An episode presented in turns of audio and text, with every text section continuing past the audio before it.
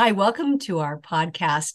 Um, I'm Mary Abbazia, and of course, with me is Sean Whelan, who's having a birthday, and uh, Tom Spitale. And uh, we're also birthday, celebrating. Sean. Thank you. we're also celebrating that we have done over a hundred podcasts. Uh, how we've hung out that long together is crazy, but anyway, um, what we love to do is uh, see real things that are happening out in the world, either through the news or with our clients, and then break them down and figure out what's really working or sometimes what's really making it a disaster. Um, in this case, uh, we kind of fell in love, and we've fallen in love for a long time with Barnes and Noble, but they seem to have just a whole new stride to them, and we wanted to figure out how they're able to survive in the face of Amazon um, being such a you know a big competitor. So uh, Tom, why don't you uh, kick us off and, and talk a little bit more about Barnes and Noble? And they're they're by the way, they're opening 30 stores in 2023. So they're on a growth path. Yeah, they've shifted the narrative a little bit.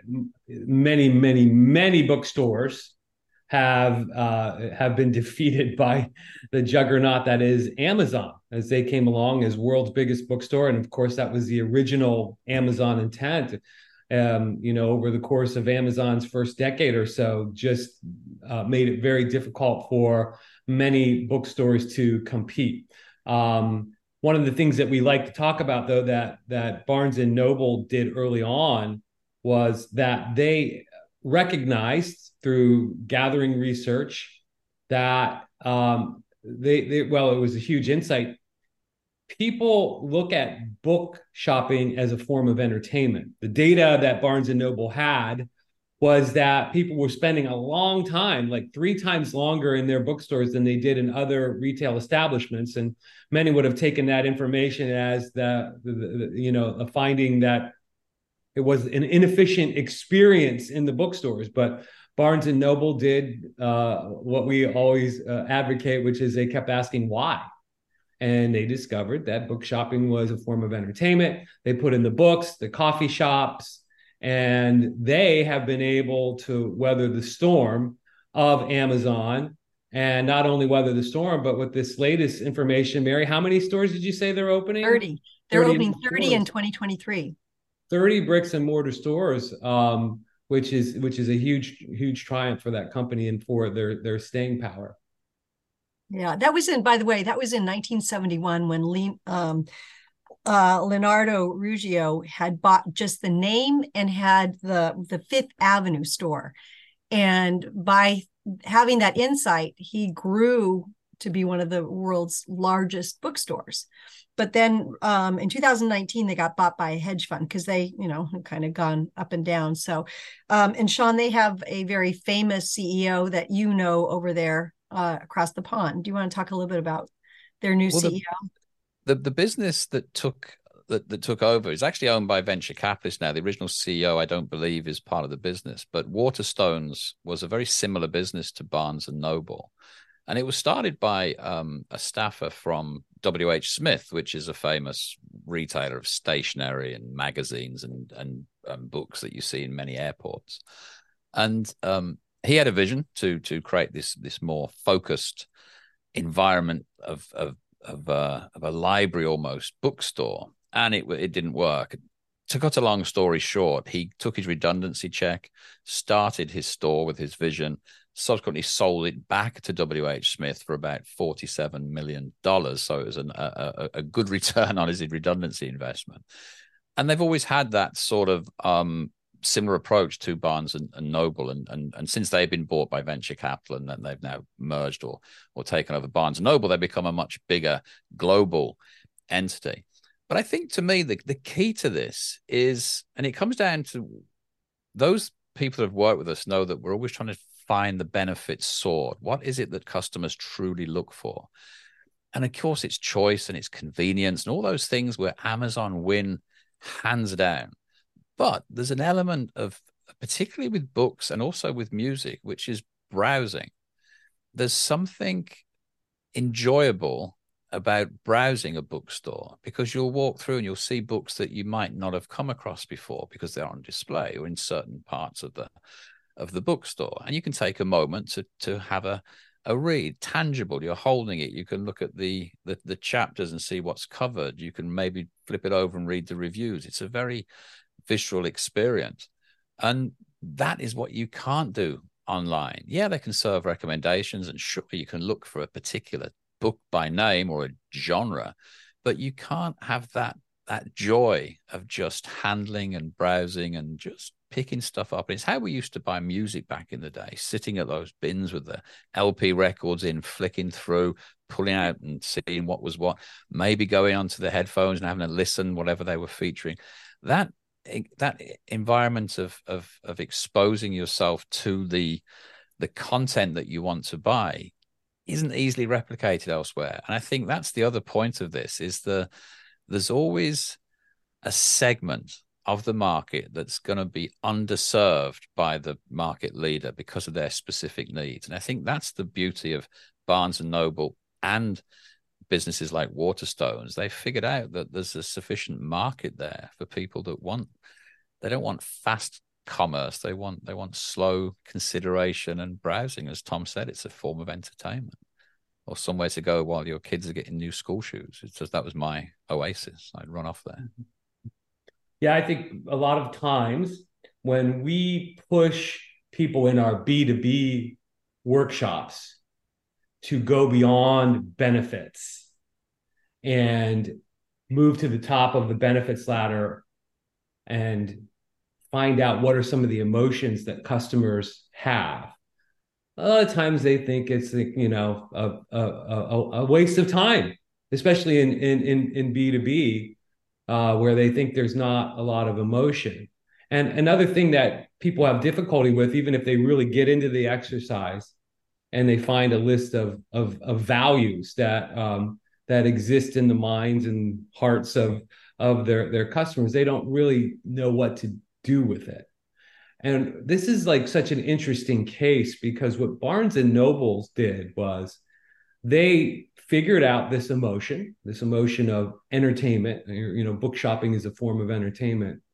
And they went to another tool that we often uh, work with our clients on, um, which uh, we call the concentric circles, or the you know the value proposition um, uh, format, where you start looking at the core product, augmented products, services, and information as a way to say, how can I differentiate my offer, whether it's the actual product itself or the packaging or the services or the information? And this is a direct line from discovering a emotion entertainment and looking at the services rung around there and going oh well here is where we can differentiate because everybody's got the same books and frankly really hard to compete on the basis of price with a company like Amazon.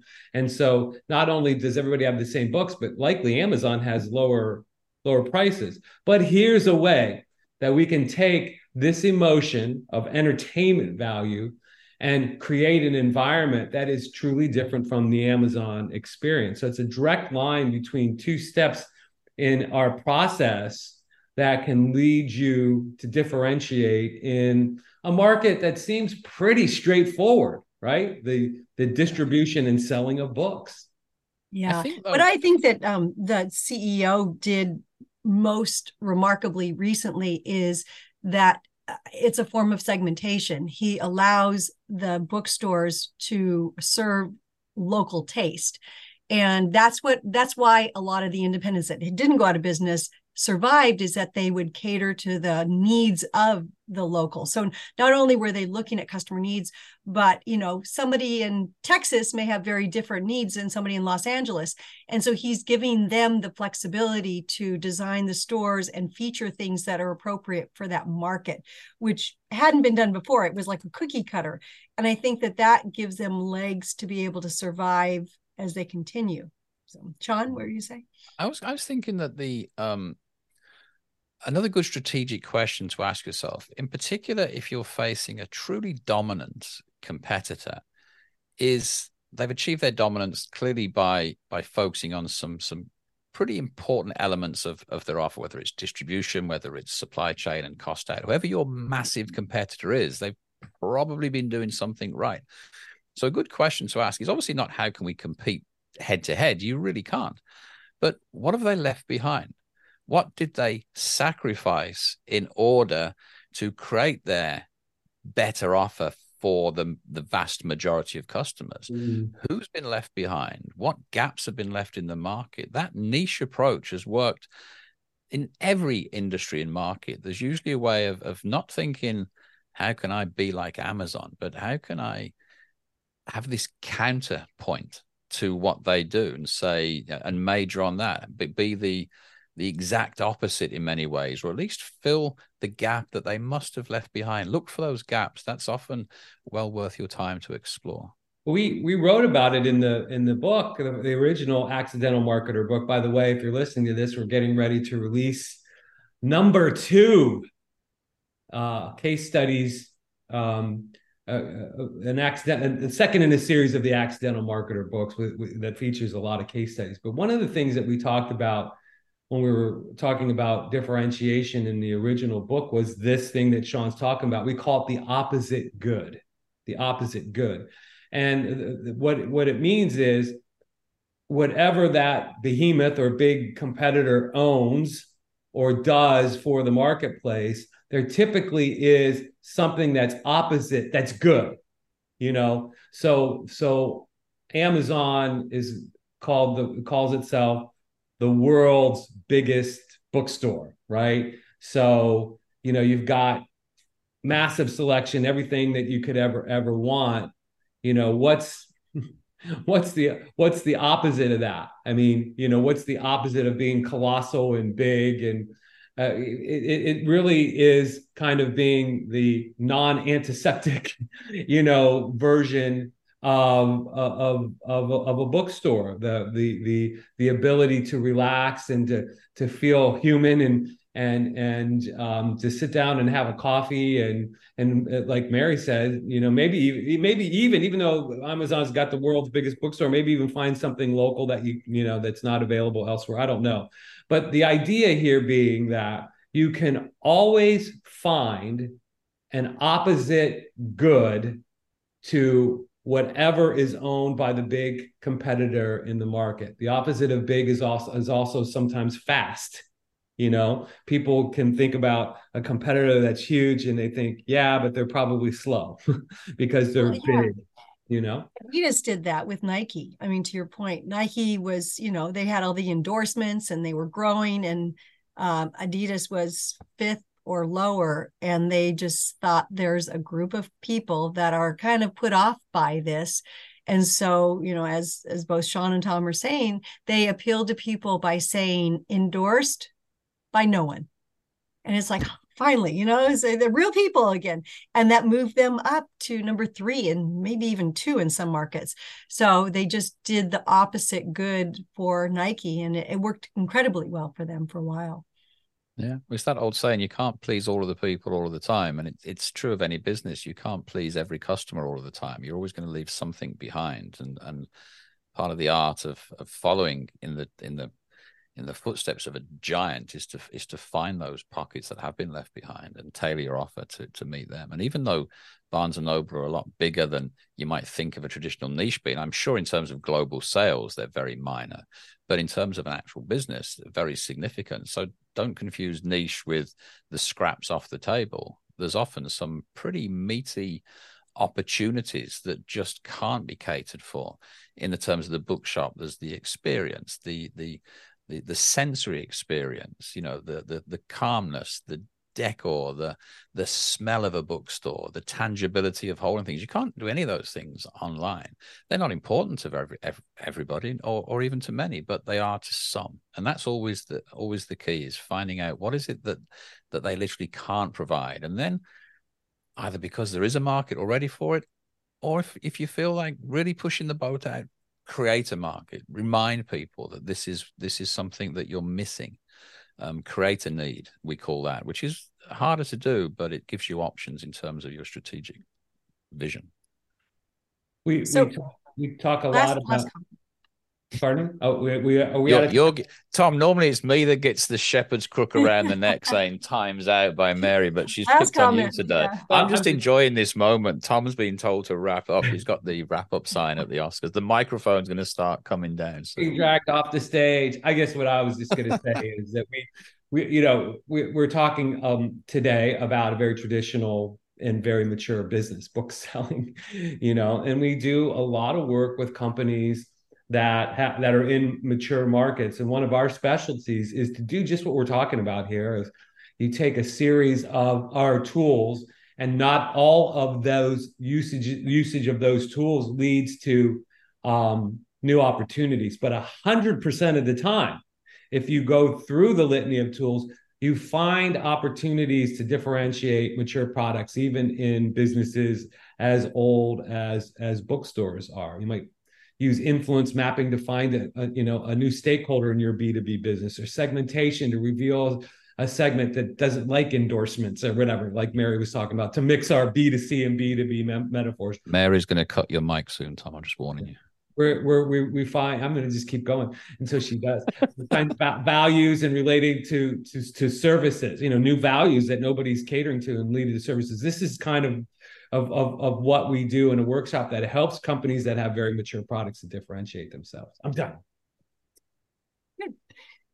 Thank you. Um, yeah, so visit your local uh, Barnes and Nobles soon, hopefully, and support uh, their amazing business. And uh, hopefully, you have a few ideas for your business. So, thank you very much for joining us. Thank you.